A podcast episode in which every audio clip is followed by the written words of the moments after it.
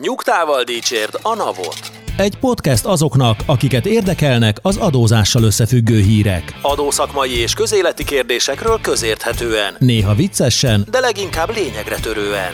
Boár György és Radnai Károly, valamint állandó beszélgetőtársuk Horváth Dániel Két hetente összefoglalja, amit nem akarunk hallani, de mégis mindenkit foglalkoztat. Sziasztok! Ez itt a Nyugtával Dicsőd a Navot podcastunk, ahol két hetente a legfrissebb adózási hírekkel foglalkozunk, állandó szakértőinkkel, Radnai Károlyjal. Sziasztok! És Boár Györgyel. Sziasztok! Én Horváth Dániel vagyok.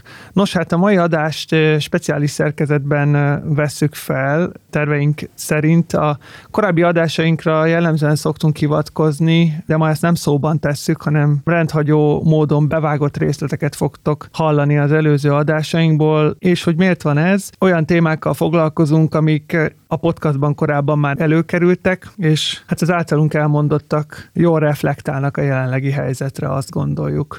Kezdjük is az első hírrel. Itt az új kisadózó vállalkozók tételes adójáról szóló törvény, vagyis a KATA szabályrendszere. Hát KATA 1 volt, KATA 2 lesz. Azt gondolom, hogy nagy újdonságot ezzel már nem mondtunk a kedves hallgatóknak, de mégis mi történt, miért volt szükség erre a változtatásra, és ennek az adónemnek gyakorlatilag a minimálisra leszűkítésére. Pár adással ezelőtt beszélgettünk róla, hogy a katával a legnagyobb probléma az, hogy nagyon egyszerű, és azért aztán nagyon nehéz volt jól megfogni, hogy hogyan lehetne ezt a dolgot újra szabályozni.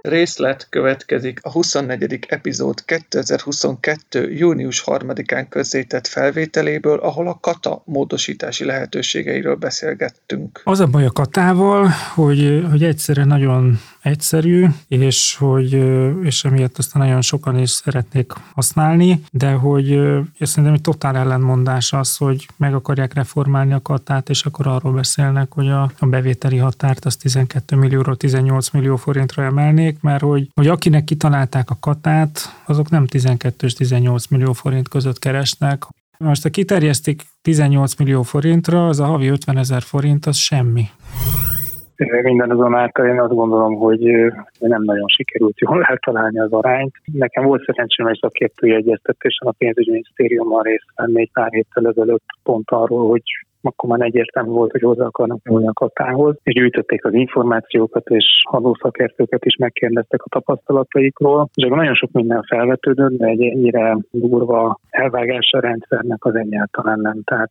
engem nagyon meglepett, és ez politikailag sem indokolható. Sok százezer olyan vállalkozóval kiszúrtak, aki egyébként a kata rendszerébe szerintem a, a az ideológiájában, amiért ezt az egészet elkezdték, abban teljesen jó belefért volna a későbbiek során is. De ezzel az új szabályjal lényegében kilökték őket. Amúgykor láttam egy, egy becslést, hogy kb. 8% a katásoknak fog beleférni az új rendszerbe, mert az új rendszerben, hogyha egyetlen jogi személy vezője is lesz a katásnak, akkor abban a pillanatban elveszti a, a kata és ez egy annyira durva és szélsőértékű megoldás ennek a dolognak a lezárásának, amire senki sem számított, és nem is nagyon indokolható. Arról nagyon sokat beszéltünk, hogy, hogy probléma van a katával, mert hogy nagyon sokan az elmúlt években, és ez nem a, az elmúlt egy év, hanem igazából az elmúlt három évnek a tendenciája, hogy munkavállalóból katás szabadúszó jóvá váltak, vagy azért, mert ők akartak, mert hogy ennyiben több nettót jelent, vagy azért, mert a munkáltatóik akartak kiszervezni, mert hogy, hogy a, a bruttó is kevesebb lesz, amit a munkavállalóra kell költeni. Valószínűleg mind a kettő igaz volt, és ezt a tendenciát meg akarta valahogy állítani a pénzügyminisztérium, és hát ezt most el, el is mondhatjuk, hogy akkor ezt most valószínűleg megállította, csak a kérdés az, hogy nem öntöttük ki a fürdővízzel együtt a gyereket is. Említetted azt, hogy, hogy sokakkal kiszúrtak így ezzel a hirtelen jött, és meglepő fordulattal teletűzelt változáscsomaggal, de hogy tehát erről mit gondolunk, hogy, hogy valóban kiszúrtak emberekkel, vagy egyszerűen a privilegizált helyzetet szüntették meg most ezzel, de mondjuk így az indulatoknak a tárgya ez, hogy sokan úgy érzik, hogy rettenetesen kiszúrtak velük. Ti mit gondoltak erről? Hát én azt gondolom, hogy aki eddig a kata szerint adózhatott, az joggal érzi azt, hogy kiszúrtak vele, hiszen egy olyan adózási módot használt, amit a jogalkotó érvényesen hatályba helyezett. Az, hogy egyébként ez az adózási mód mennyire illeszkedik a magyar adózási rendszerbe, és hogy mennyire volt eddig egyáltalán helye benne, ez egy teljesen másik kérdés. Erről nekem a személyes véleményem az az, hogy eddig sem illeszkedett tökéletesen a, a kata a magyar adózási rendszerbe, hiszen mondjuk összehasonlítjuk egy munkavállalónak a, az adóterheivel, ami a bérére rakódik, itt, itt nem százalékokban mérhető a különbség. Tehát, hogy én odáig maximálisan egyetértek a katával, hogy adminisztráció csökkentés céljából egy kiváló összefoglaló adózási mód. És azt sajnálom is, hogy ez hát túlnyomó részben megszűnik, és nagyon kevesek számára maradt fenn. Azt viszont kevésbé sajnálom, hogy egy egyre egyenlőtlen helyzetet felszámol, mert ez az egyenlőtlen helyzet nem csak önmagában okozott problémát, hanem az összefüggéseiben is, hiszen számtalanszor itt arról beszéltünk, hogy hát miért akar mindenki katás lenni, mert 5% körüli adóteherrel lehet megúszni az adózást, mikor egy munkavállaló 35-40-45%-ot adózik, és hogy hogy ez abba az irányba vezetett, hogy ilyen bújtatott munkaviszonyok jöttek létre, és ez sem feltétlenül csak a katásoknak a hibája, hiszen maguk a munkáltatók is ebbe az irányba fordultak, hogy lassan már csak úgy voltak hajlandóak embereket foglalkoztatni, hogyha azoktól katásszámlákat kapnak. Azt gondolom, hogy az, hogy változtatunk ezen a helyzeten, az egy olyan igény volt, ami egyértelmű, hiszen ezt az igényt azt táplálta, hogy ez az egyenlőtlenség ez begyűrűzött az adózási rendszerbe, és lényegében gyakorlattá vált a bújtatott munkaviszony, kata mögé bújtatott munkaviszony. Tehát önmagában szerintem a változtatással nincsen probléma. A változtatás módja, ahogyan ez történt, a kivételekről nem is beszélve, ami mellé én nem tudok értelmes érveket felsorakoztatni, hogy, hogy miért csak a taxisoknak lehetnének speciális értékesítési módozatai, vagy miben speciális az övéké a többi katáshoz képest. Kedves taxisok, ne haragudjatok meg, hogy ezt mondom, de nem gondolom, hogy annyira speciális lenne a taxiszolgáltatás, hogy azt most ki kellett volna emelni. Én két nagy tévedést látok ebbe az egész változtatásban, vagy egy ilyen aránytévesztés. Az egyik ez a, ez a szeptember 1 Tehát, hogy el kell fogadni, hogy, hogy a, a kata is egy éves adó, illetve bármilyen más adó nem, amire át kell terelődni, azok is éves adók, és hogy teljesen indokolatlan az, hogy hoztak egy kata kettő törvényt, amiben azoknak a katásoknak is át kell jelentkeznie, aki egyébként jogosult, és a törvény szerint fogja tudni teljesíteni ezeket a feltételeket. Tehát igazából mindenkit kilöktek a régi törvény hatája alól, viszont ez van egy sor olyan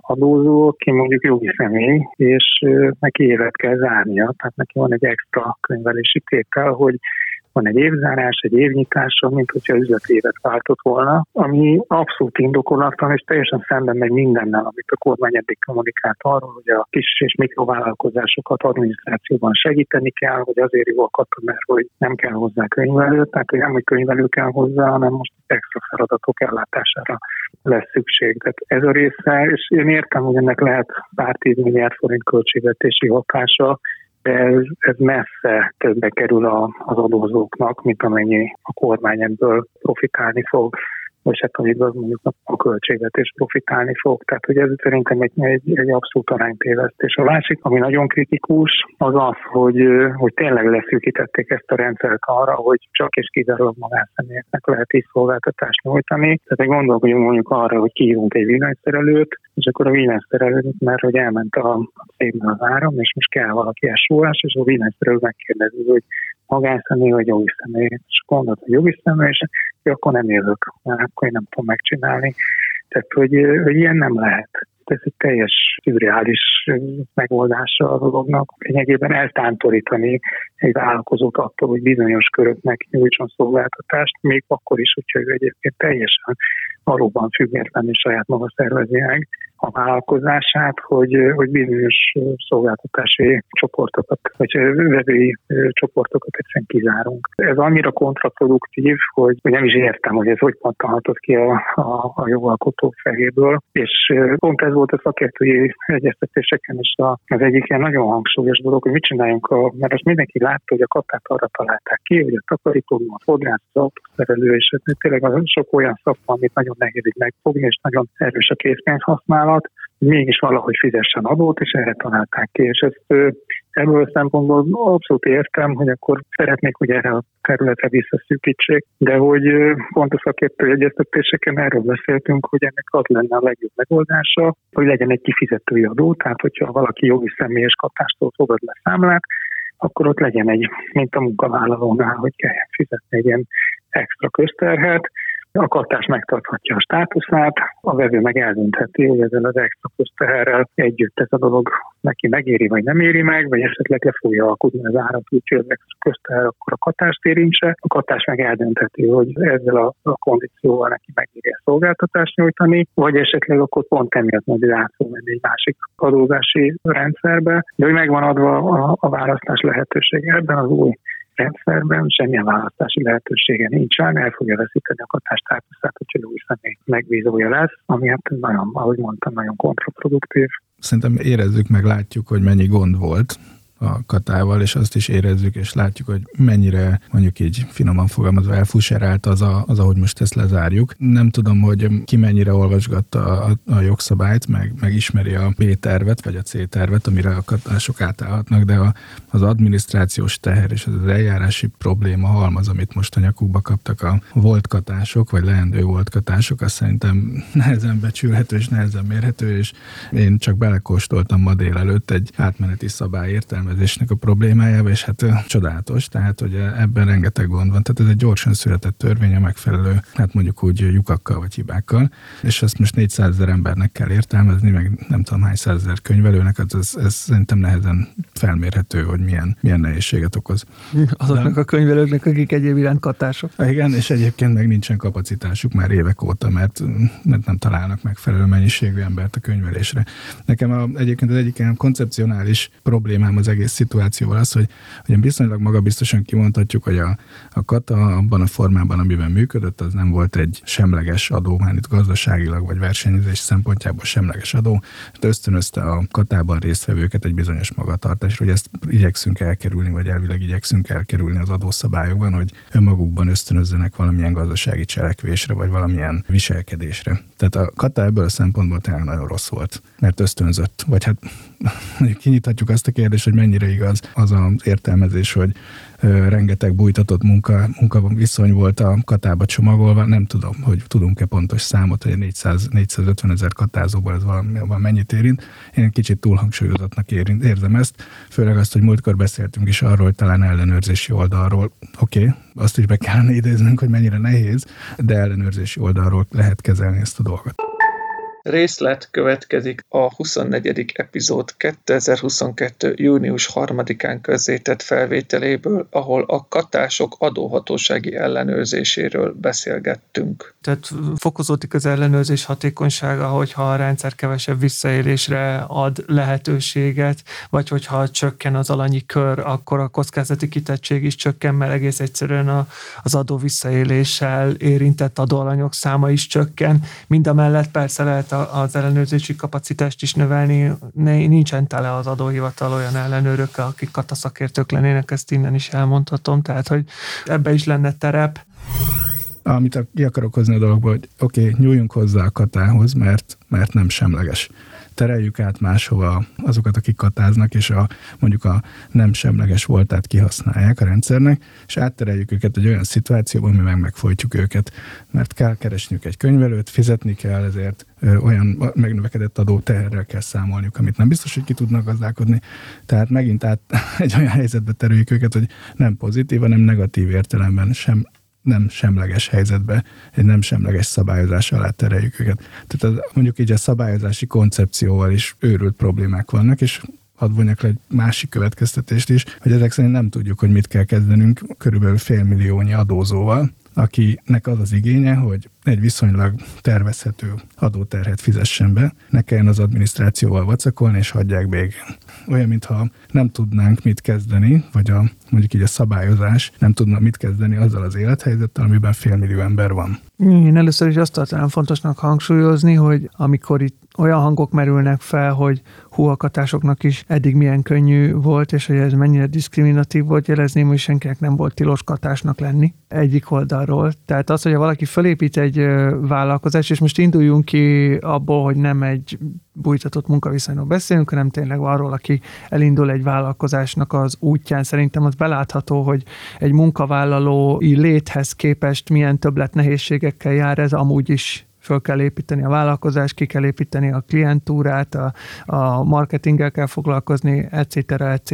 Az, hogy ezt könnyítette a kata annyiban, hogy az adminisztráció lényegesen egyszerűbb volt, és egyébként belépő adózási módként még segített is abban, hogy a kezdetekkor alacsonyabb adó merüljön föl a tevékenységünkre, ezt én egy kifejezetten támogatandó célnak tartom. A probléma nem is itt mutatkozik meg szerintem, hanem pont ott, amit Gyuri mondasz, hogy, hogy ez túl jól sikerült abból a szempontból, hogy senki nem akart átlépni belőle. Igen. Tehát, hogy, hogy, hogy akkor még ezbe a 12 millióba is ebbe egész jól be lehetett férni, meg akkor jó, akkor utána, amikor szigorították 3 millióra, jó, akkor szétszámlázom három felé, meg megoldom én ezt, úgy leszek áfa alany sem, mert akkor az is pont 12 millió, szuper. Tehát, hogy a belépő adózási módot, amit szerettünk volna, azt egy állandó adózási módra változtattuk, és itt a probléma, mert akkor a különbség is állandósul egy munkavállaló adóterheihez képest, meg egy katás adóterheihez képest. Tehát, hogy én ebben látom alapvetően a problémát, és ezt se így lehetett volna megoldani, mert most meg gyakorlatilag kiöntöttük a, az, az egész vizet az edényből azzal, hogy megszüntettük a katát. Lényeg, jó, nem jó, nem működik, akkor lecsökkentjük annyira, hogy ez most meg egy olyan belépő adózási mód lett, amiből meg nem lehet kiszabadulni. Tehát ki az, aki 18 millió fölé fogja tornázni a bevételeit úgy, hogy ő egyébként egyéni vállalkozó, és csak magánszemélyeknek számláz, és ahogy te is mondtad, ez nem fogja elvállalni a céges melót. Ki fog egy megemelt 18 millió fölé menni, ki fog tudni más adózási módba bekapcsolni, és akkor konklúzió, az egyenlőtlenség fennmaradt. Ha ezt akartuk felszámolni, az nem sikerült a szám, az érintettek számát csökkentettük le radikálisan, de magát az adózási módot nem, nem tettük egyenlőtlenebbé. Igen, és itt ugye visszatérek én is ahhoz, amit Júli mondott, és itt Júlinak volt a veszélyparipája, de teljesen igaza volt, hogy hát igazából az ellenőrzésre kellett volna mit kezdeni, és ugye azt láttuk, hogy két évvel ezelőtt is, amikor a katát először megreformálták, és több erősen idézőjelben írtam a megreformálást, hogy 3 millió forintig lehet katázni, és utána van a kiegészítő adó kifizető oldalán. Hogy ez is egy nagyon leegyszerűsítő megoldás volt. Tehát ilyen főnyíróelv szerint nem nagyon érdekelte a kormányt az, hogy milyen szektorok vannak és mik a sajátosságok, nem nagyon akart ilyen szofisztikált szabályokat hozni. Egy oldalról értem is már, hogy akkor egy az ügyeskedés. Ugye pont az volt a kormánynak a belátása, hogy, hogy hát ez baromi nehéz ellenőrizni, szenved vele az adóhatóság, hát akkor kicsit változtassuk meg a szabályokat, hogy akkor ilyen indirekt kényszerítsünk ki bizonyos folyamatokat, és hát ennek most a nézetemelése az, amit most látunk, hogy megint nem az van, hogy pontosan látja egyébként a kormánya az online adott szolgáltatások alapján, hogy mik a fertőzött szektorok, és hogy hol kellene rendet tenni, és hogy hol lehetne a dologba belenyúlni. Persze ott se lehetne tökéletesen belenyúlni, de hát valószínűleg ennél azért sokkal jobb hatásokkal lehetett volna belenyúlni a bizonyos szektorokat, egyszerűen kizárnak ennek a kezeléséből, de nem ezt az utat választották, vagy nem az ellenőrzés útját választották, hanem inkább azt mondták, hogy akkor mostantól mindenki menjen át más adózási módozatba, amivel tehát nagyon sok baj van a katával, és mi is rengeteget szittuk, de azért egy tíz éves sikertörténetet úgy, ahogy van kidobtak a kukába. Ami, mondom, nekem politikai teljesen érthetetlen. És,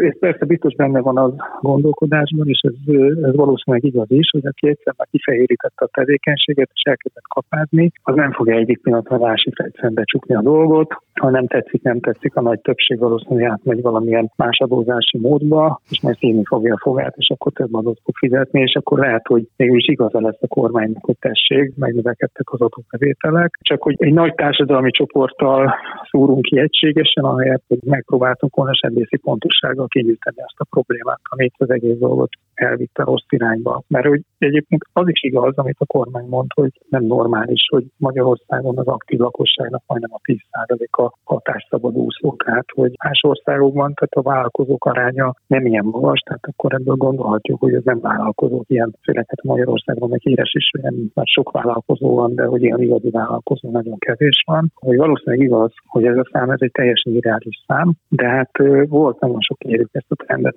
megfogni, és nem akarták megfogni, és aztán utána meg hát én nem szeretem ezt a magyarosan kifejezést, de hát hogy megint tényleg azt látjuk, hogy a magyarosan, tehát hogy ez most politikai hovatartozástól függetlenül ez egy olyan tipikus megoldása volt a dolgoknak, hogy hol akkor az egészet igazából szorítsuk meg és csukjuk be. Ja, és akkor, hogyha ez még nem volt elég, akkor a következő hírünk is még hazai vonatkozású lesz. Természetesen a rezsicsökkentést lecsökkentése mellett sem lehet szó nélkül elmenni. Kifejezetten kifejezetten azért is, mert már a korábbi adásokban is foglalkoztunk ugye a költségvetés helyzetével, azokkal a számokkal, amik a jövő évi költségvetési előirányzatban szerepelnek.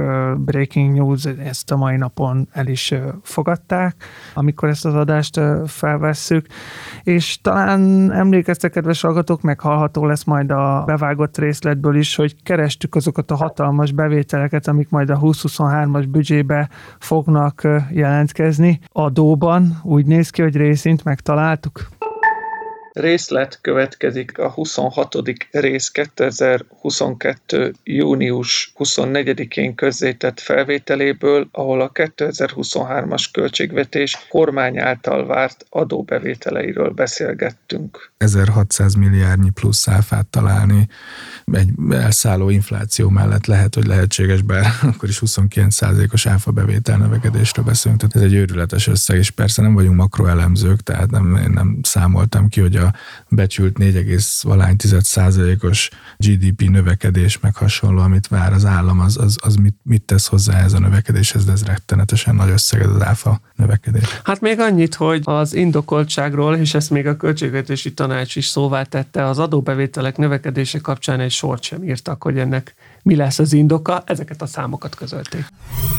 Én, azzal kezdeném, hogy ahogy a Katánál és hogy ezzel a rezsicsökkentéssel is ugye rengeteg probléma volt, és hogy ezt azért közgazdászok elég sokszor elmondták, hogy ez egy, hogy ilyen nincs. Tehát, hogy le lehet csökkenteni a rezsit, meg úgy lehet tenni, mint hogyha függetleníteni magukat a külvilágtól, de hogy aztán a végén van, nincs olyan, hogy nem az állampolgárok fizetik meg a, a, a, az árát, és ez, ez az, hogy nagyon egyértelműen felszíne jött. Olyan nem lesz, hogy a világon mindenhol piaci árat fizetnek az áramért, meg a gázért, és akkor Magyarországon meg a lakosságnak erre nem kell rákényszerülni. És a múltból rengeteg rossz példát, nemzetközi példát láttunk, hogy mi történt társadalmakkal, amikor az olcsó áramhoz hozzászoktatták. Tehát, hogy mi történt mondjuk Fehér Oroszországgal az olcsó gázár miatt, mi történt Ukrajnával az olcsó gázár miatt, mi történt Örményországgal az olcsó áramár miatt, és milyen konkrét lázadások voltak, amikor aztán át akarták alakítani ezeket a folyamatokat. Tehát, hogy ez egy időzített bomba volt, és hát,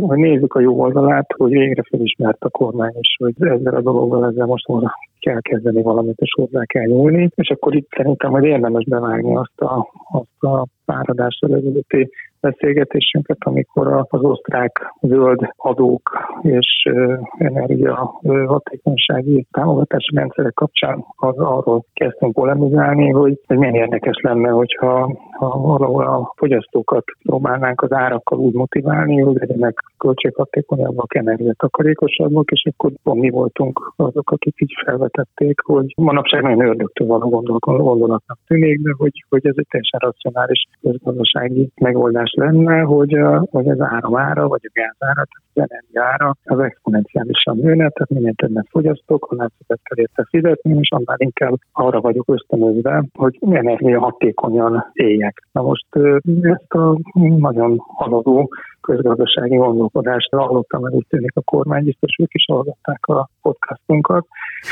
és hát, hát egy ilyen egészen durva módon ugye egyik pillanatra a másikra kitalálták, miközben arra kondicionálták az embereket tíz éve, hogy jó, a rezsi az annyi, mennyi, és tök minden mennyit fogyasztott, mert majd megvédünk, egyszer csak aztán szembesítjük a, az embereket az élettel, hogy jaj, jaj, jaj, hogy egyébként a rezsi 10 fog kerülni, de hogyha egyébként átlag fogyasztásod van, akkor ne édguljál, mert majd csak azokat fogjuk jól megadóztatni, most nem tudok jobb szóra erre mondani, akik átlagfogyasztás felett vannak, miközben egyébként eddig mindig azt mondták, hogy nyugodtan fogyassza, amit amennyi jól esik, mert majd az olcsó áramat meg el fogod fizetni. Tehát, hogy nagyon erős ambivalens érzéseim vannak, mert egyik oldalról örülök annak, hogy, hogy végre ezt a rezsicsökkentés fóbiát ezt elengedtük, és megint csak el fognak indulni azok, azok a nagyon fontos közgazdasági mechanizmusok, hogy akkor elindul, akkor a, a lakosság beruház, és energiahatékonyan próbál, és oda fog figyelni a fogyasztására, és majd szigetelni fogják a házakat, és a meg fog növekedni a, a napelemek iránti igény és hasonlók, de hogy ez ahogy akadtánál is, itt sem lett volna szabad ezt így bevezetni. Tehát így egyik napra, másik napra, vagy hát sőt, talán még, még durvábban, hogy még mindig nem tudjuk a szabályokat, csak, csak belengedték, hogy már lehet, hogy majd a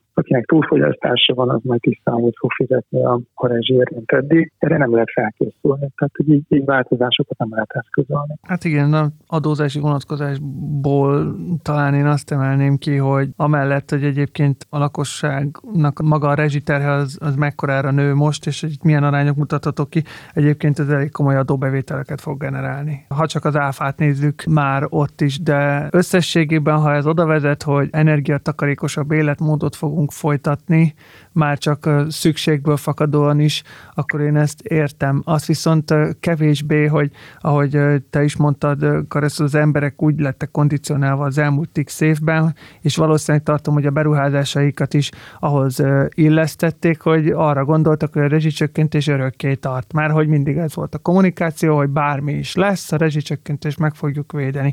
Lehet, hogy valaki nem házat szigeteltetett, hanem vett egy autót. Most csak mondok egy példát. Most megszívja a fogát, hogy miért nem házat szigeteltetett, hiszen sokkal több rezsit fog fizetni az új autóval, meg még ha esetleg elektronikus, akkor meg aztán pláne, mert még azt is föl kell tölteni az elektromos autót, szóval, hogy, hogy egy kicsit azt érzem, hogy itt most nagyon hirtelen nyúltunk bele ebbe a történetbe, úgy, hogy a átlag magyar honpolgárnak halvány lila fogalma nincs arról, hogy jelenleg mennyi a gáz világpiaci ára, de hogy szerintem ezt nem is lehet megmondani per pillanat, hogy holnap mennyi lesz például, tehát hogy most akkor mindenki a gáztősdét fogja bújni napi szinten, vagy hogy lesz ez? Egy kis limitation itt a történetben, július 19-én veszük fel az adást, és ma még nem tudni, hogy pontosan hogyan is fog kinézni a rezsicsökkentés csökkentés, mert hogy még nem jelentek meg a részletszabályok, csak a koncepció, ami szerint ugye augusztus 1-től térünk át a részben piaci alapú árazásra, átlagfogyasztás felett. Csak egy kis érdekesség, vagy szerintem, ami, amiről beszélgettünk korábban is, ugye amikor jött az extra profit különadós csomag néhány hete, vagy egy, hó, egy hónapja, vagy másfél hónapja, akkor ugye beszéltünk arról, hogy a, az extra profit különadóknak a, a, a célja részben egészben az az, hogy egy rezsivédelmi alapot hozzon létre a kormány, amiből finanszírozzuk a rezsicsökkentést. Ugye akkor beszélgettünk arról, hogy ott a, az MVM-nél azért ezer milliárd, vagy még fölötte. Tehát, hogy az szóval egy egész combos tátongó lyukat látunk, és a külön adó bevételekből nem láttuk azt az összeget, hogy, hogy ez hogyan fog összejönni. Márint, hogy az az, az összeg, amiben a, az MVM-et ki kell majd segíteni itt a rezsicsökkentés fenntartása érdekében. Tehát most egyébként akkor így kontextusba tesszük, akkor és lehet, hogy egyébként nincs okokozatosság a kettő között, de lehet, hogy azért elegendő az az összeg, amiről akkor beszélgettünk, mert hogy valójában nem is kell akkor összeget a jövőben kipótolni az MVM-nél, mert hogy csökkentjük a rezsicsökkentésnek a mértékét. Részlet következik a 20. epizód 2022. április 8-án közzétett felvételéből, ahol az elszabaduló költségvetési hiányról beszélgettünk. Ugye ebben még csak zárójelbe teszem hozzá, hogy az MVM-nek a negatív eredménye nincs is benne, amit majd idővel ki kell pótolni, hogy ez a rezsicsökkentésnek a hatása, tehát hogy, hogy itt most látunk egy, egy őrületesen elszabaduló hiányt, ami még nem is a teljes hiány, mert a rezsicsökkentés hatása, amit bármilyen meglepő, de az emberek fognak kifizetni, mert hogy az állami költségvetést fogja a végén az MVM kistafírozása nyomni, hogy az még ebben benne sincsen, tehát hogy ez a szám ez még, ez még ennél is rosszabb lesz. És akkor egy másik érdekesség a dolognak, amit a Dani mondott, ugye, hogy a rezsi összegét, vagy a rezsinek az értékét, vagy hát az energia árakat hagyjuk így elszállni, akkor ez egy elég combos adóbevétel növekedést fog generálni a költségvetésnél, és ugye arról pedig a hát talán egy vagy kettő adással korábban beszélgettünk, amikor a 2023-as költségvetésnek a számait nézegettük, hogy nem teljesen értjük, hogy hogyan tud ekkorát ugrani a tervezett bevétel, mondjuk áfa szintjén, talán az áfa volt az egyik, amin Igen. viszonylag sokat rúgoztunk. Tehát akkor egy ilyen kontextusba rakva, talán a 2023-as költségvetés tervezésénél már látszódott, hogy ezt a rezsicsökkentést ezt el kell engedni abban a formában, ahogy működik. Hát arról nem is beszélve, hogy még ha ez esetleg fölismerült, de visszatartották, ameddig tudták, továbbra is folyamatosan emelkedik a gáznak a világpiaci ára, elektromos áramot is egyre drágább előállítani. Mm. Tehát ez nyilván várható volt, hogy ez örökké nem fog tartani. Másik kérdés, hogy azt milyen jogtechnikai bravúrnak tartjuk, hogy az elmúlt egy év fogyasztását fogják esetleg úgy megterhelni, hogy az embereknek fogalmuk nem volt róla, hogy ez mennyibe fog nekik kerülni, miközben fogyasztottak. Lehet, hogy tavaly senki nem kapcsolta volna be a klímát augusztusban, hogyha tudta volna, hogy ez idén mennyibe fog kerülni.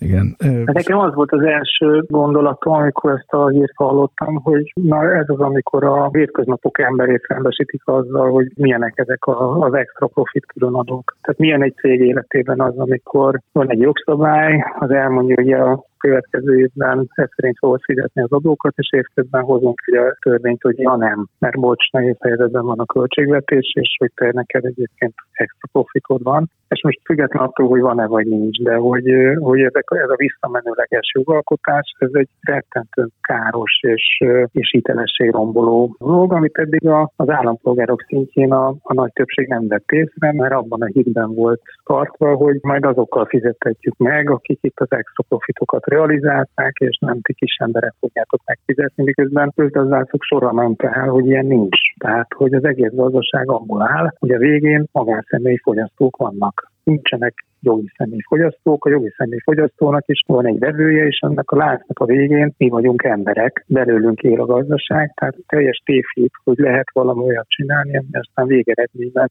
nem jut el a magánszemélyek szintjére. Lehet, hogy közvetlenül azonnal nem fog eljutni, de közvetetten, hosszú távon végeredményben minden meg fog jelenni. Egy konjunktúra időszakban, amikor, amikor minden fölfele megy, ezek elmosódnak, mert úgy tűnik, mintha ha valóban ezt megúsztuk volna, és csak a, a csúnya nagy jogi személyek fizették meg, miközben nem veszük észre, hogy, hogy azért a, azok a csúnya nagy jogi személyek valahol kitöltolták máshonnan a profitjukat, amit végeredményben aztán megint csak az emberektől vettek el. És nem akarok én nagyon demagóg szólamokat mondani, de hogy mindig a végén nincs olyan, hogy ingyen volt a dolog, valaki ezt meg fogja fizetni, és aztán az a valaki valakire tovább fogja terhelni. És hát ez az, ami, ami ebben az egész rezsi dologban a tragikus és egyben komikus, hogy ez ilyen hirtelen jött a felszínre, mert már nem volt más megoldás, amikor mindenki szembesült azzal, hogy ez nem volt igaz, és ez nem ilyen van, és elfogyott a pénz. Nem tudom túl hangsúlyozni annak a jelentőségét, amit mondtál, vagy az én olvasatomban ennek van a legnagyobb jelentősége, hogy a, az extra adókon és a, a megemelt rezsin keresztül is végül a magánszemély fogyasztók fogják ezt fizetni. És ebből adódik szerintem a rettentő szomorúság és a történetnek, mert én meg azt gondolom, hogy nem lesz ez egy olyan rózsás sztori, mint ahogy említettétek, hogy itt majd egy fogyasztás csökkentésre ösztönzi a állampolgárokat a, a szembesülés a valósággal. Egy ilyen infláció mellett azok éppen akik a leginkább mondjuk így a kiszolgáltatott helyzetben vannak, nem tudom, hogy hova fogják tudni csökkenteni a, a, a fogyasztásukat. Tehát nem vagyok optimista ezzel az egész szituációval. Hát igen, talán a Green Deal-nél volt egy ilyen terv, ami, amely Green Deal aztán per pillanat elbukott, hogy szociális klímavédelmi alapot fognak létrehozni. Én úgy szerettem volna emellé a hír mellé azt is hallani, hogy ami a extra befizetett rezsiből jön, abból majd hogy fogjuk fedezni azoknak a rászorulóknak a kiadásait, vagy hogyan fogjuk őket támogatni, akik egyébként ezt nem tudják megfizetni hiszen ha eddig is rászorulók voltak, akkor most meg aztán, amikor négyszer, ötször, vagy nem tudom mennyiszer annyit kell majd a közművekért fizetni, akkor azt hogy fogják kigazdálkodni, és úgy szerettem volna erről hallani, de még nem sikerült. Részlet következik a 17. rész 2022. március 4-én közzétett felvételéből, ahol az osztrák adóreformról beszélgettünk. A történet úgy kerek, hogyha elmondjuk azt is, hogy az osztrák állam az adók bevezetése, illetve kivetése mellett egy olyan rendszert is kíván bevezetni, hogy a rászorulóknak, vagy azoknak, akik, akiknek ez a többlet adóteher érezhető hatást fog gyakorolni az életére, azokat támogassa valamilyen módon.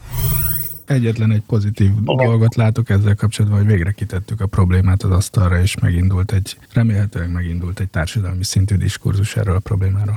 Ez az, amit tényleg hangsúlyozni kell, hogy miközben azért így elmondunk most mindent itt a kormányról, hogy ezt most miért így csinálta, azért a, a legfontosabbat és a legjobb dolgot azért mondjuk el, hogy ennél csak az lett volna, volna rosszabb, hogy minden meg egy irán, és úgy teszem, mintha továbbra sem lenne probléma, mert a probléma előbb-utóbb aztán felszínre került, tehát hogy ezért az egy nagyon fontos és, és elvitathatatlan erénye most a kormánynak, hogy ezt a lépést megtette, mert az út az valóban csak erre vezet, amivel itt gondunk van az inkább a módja, és nem az, hogy ez megtörtént.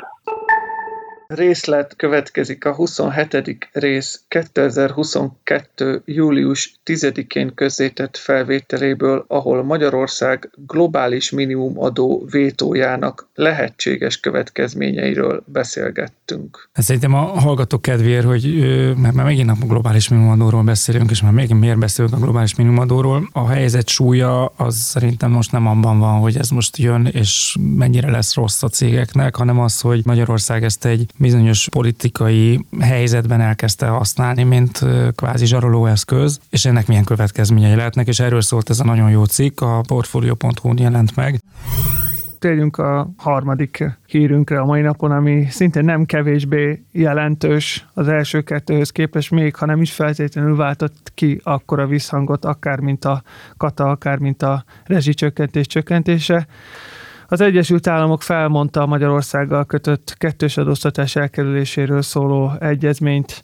2024. január 1-től nem lesz életben az még 1979-ben a két ország által megkötött adóegyezmény, és egyesek tudni vélik, talán a kommunikációból is kiolvasható, hogy ez Magyarországnak a globális minimum adó bevezetése elleni vétójával kapcsolatos. Mennyire vagyunk biztosak abban, hogy ez, tehát hogy felmondtuk, és, vagy hát felmondták a treatit, és nincs tovább? A felmondás az ugyanak van egy ö, olyan ö, szabálya, amennyit most lehet tudni. Uh-huh. Azt nem tudom, hogy ezt Magyarország aztán fogja valamilyen módon támadni, és azt mondani, hogy a felmondásra nem volt esetleg az Amerikai Egyesült Államoknak lehetősége, de amit mindenképpen lehet tudni, az az, hogy a felmondás diplomáciai úton való értesítésétől számított hatodik hónapot követő január első napjától szűnik meg az egyezmény, ami most ugye azt jelenteni, hogy ez már csak leghamarabb 2024. január 1 lehet. Fontos részlet, hogy egyébként a fiókban van egy másik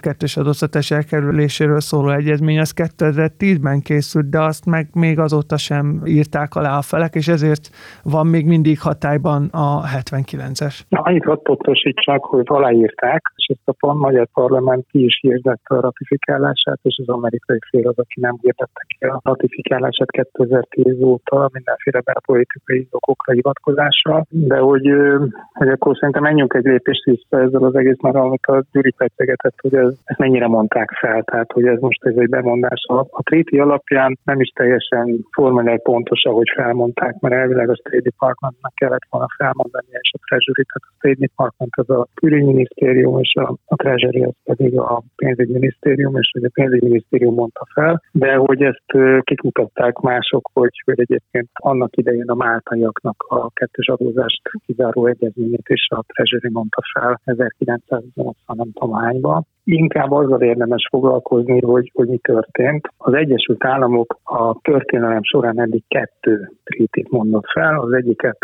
holland antillákkal, a másikat Máltával. A holland antillák tréti felmondásából végül visszatáncoltak, a máltaiakért azt felmondták, és utána a máltaiaknak 20 évet kellett várni, hogy legyen egy új trétiük. És szerintem ez az, ami ami a rettentő ijesztőben az egész történetben. Amikor jött a hír, akkor a pénzügyminisztérium a Varga Mihály személyesen két dolgot mondott, és mind a kettő szerintem egy nagyon naív mondás volt, hogy most direkt volt ilyen naív, vagy kedve egyébként nem ilyen naív, vagy, vagy tényleg ilyen naívak voltak, ezt most nem tudom ebből a hírból megállapítani. Egy két dolgot mondott, az egyik, hogy milyen furcsa, hogy Oroszországgal nem mondta fel ezt az egyezményt az Egyesült Államok. Nekem ebből az jött le tanulságul, hogy ezt tényleg furcsának tartják, hogy akkor ezt el se hitték, hogy ilyen megtörténhet, tehát hogy, hogy, hogy a tűzzel játszanak, és hogy, hogy valószínűleg párszor ők azért figyelmeztetve lettek az Egyesült Államok részéről, hogy ez egyáltalán nem kizárható dolog, de azt gondolták, hogy ilyen nem történhet meg, mert hát a történetben csak kettő trikit mondtak fel,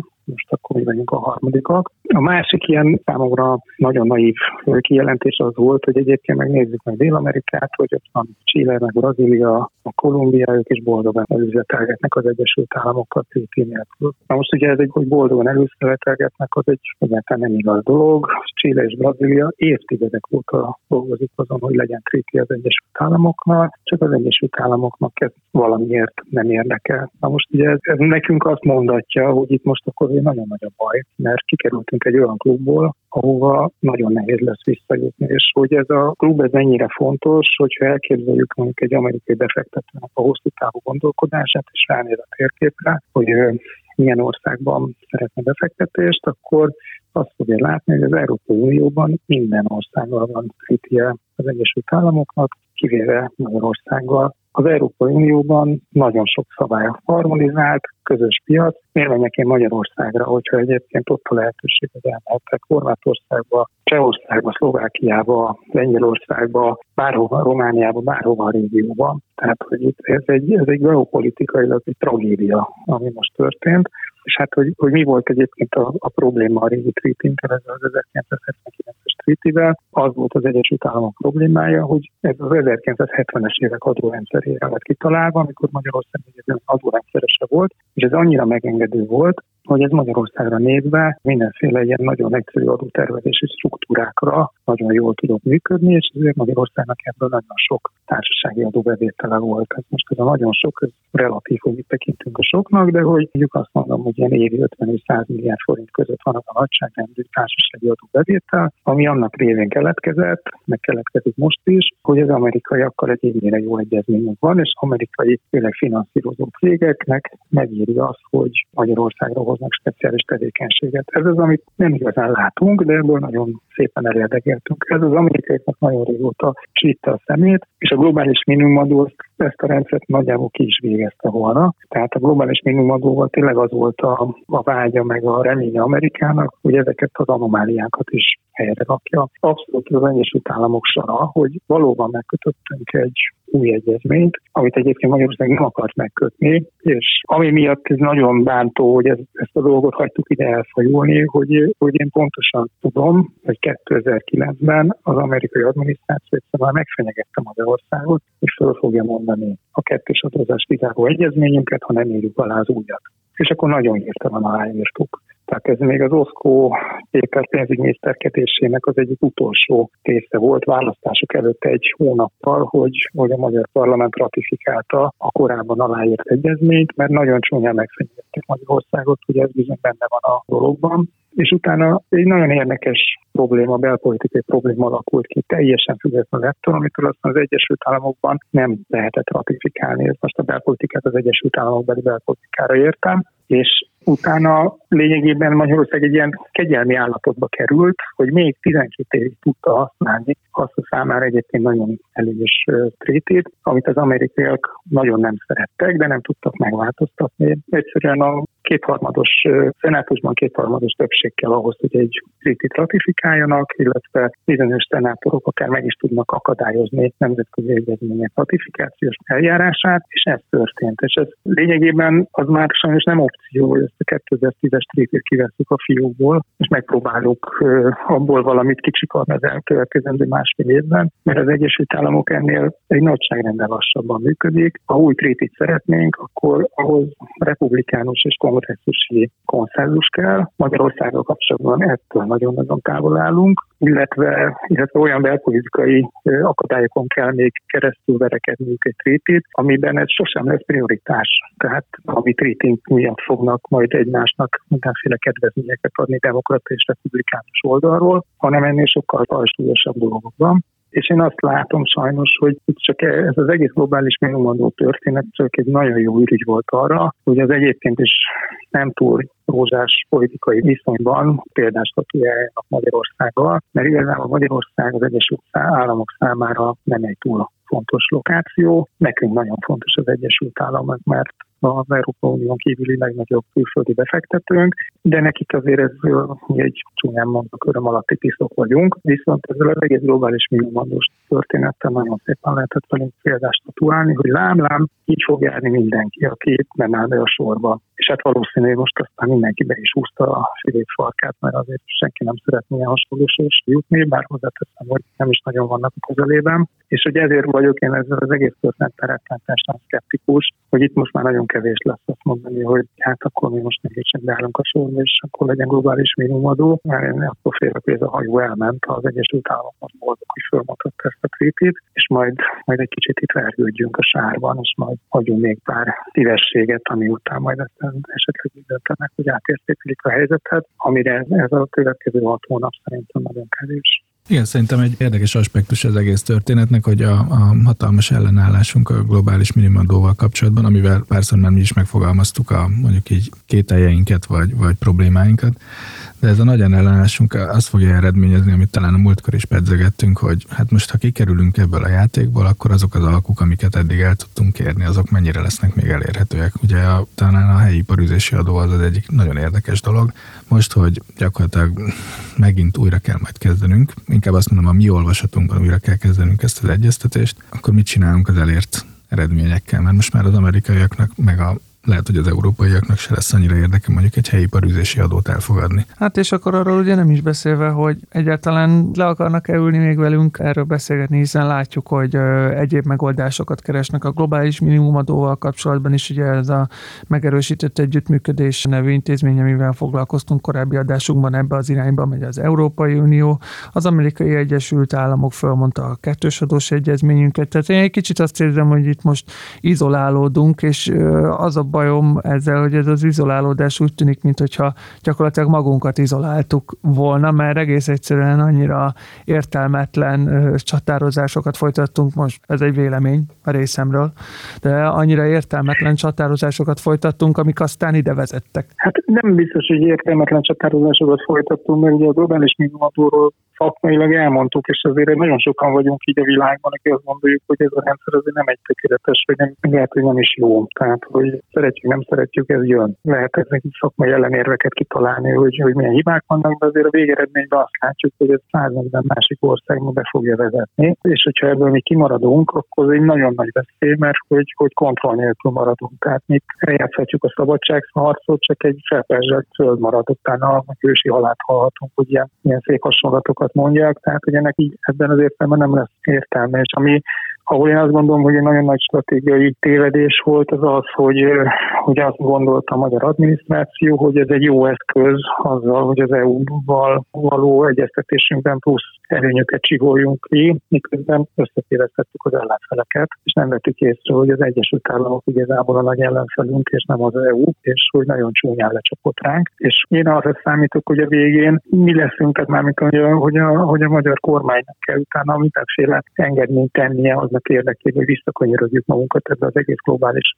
adórendszerbe, mert hogyha ez elindul, akkor nekünk elleni érdekünk, hogy ebben a dologban részt vegyünk, és kontrollban legyünk, és a szabályozást azt tudjuk aktívan alakítani, és ne a fején feledetség el, hogy most a, az iparűzési adó az egyébként társasági adó, vagy nem, és hogy ezt megengedjük annak a levonhatóságát, vagy nem, mert hogy egyébként egy külföldi adóhatóságnak sosem lesz érdek az, hogy a, az iparűzési adót azt elfogadja, mert úgy olyan messze áll a társasági adótól, hanem az csak is a magyar kormánynak lesz érdekű. Ezt megfelelően belealkudja a dílbe, amiben úgy félig meddig már bele is lett alkudva, tehát még az is elképzelhető, hogy ez a dolog most már így el fog menni, de nincsen rá konkrét garancia, hogy ez így lesz mindaddig, amíg Magyarország egyébként nem részese a folyamatnak. Ezzel maximálisan egyetértek, talán még annyit tennék hozzá, hogy itt rezonál a fejemben az, amikor állok a villamos megállóban, és olvasom a Telexen, hogy Szijjártó Péter azt nyilatkozza, hogy tegnap este megnézte az angol-magyart, és milyen rendes volt az amerikai külügyminiszter, aki csak azután hívta fel, miután vége lett a mesnek, és kedélyesen elbeszélgettek a globális minimum adóról. Hát olyan kíváncsi lennék, hogy mennyire volt kedélyes ez a beszélgetés, és ott vajon már elhangzott az, hogy ha nem leszünk partnerek, a globális minimumadó tekintetében, akkor mi fog történni ezzel a kettős adós egyezménnyel, amit most felmondtak, mert hogy a Telexen azt tuti, hogy azt nem olvastam meg máshol se, hogy, hogy ha mi ezt nem írjuk alá, akkor a kettős adós egyezményből fogunk kiesni. Hát ez sose fog kiderülni, hogy ott mi hangzott el, valószínűleg 50-100 évre titkosított meg egyébként is. Minden esetre a helyzet az most eléggé aggasztó ebben a tekintetben. Természetesen a következő adásokban is nyilván fogunk foglalkozni ezzel a témával, egy kicsit mögé megyünk annak is, hogy pontosan mit is jelent a mi esetünkben ez a kettős adós egyezmény utáni lét, milyen adózási módokra és milyen adónemekre van ez, milyen jövedelmekre van ez kihatással. Azonban a mai adásunkba ennyi hír fért bele.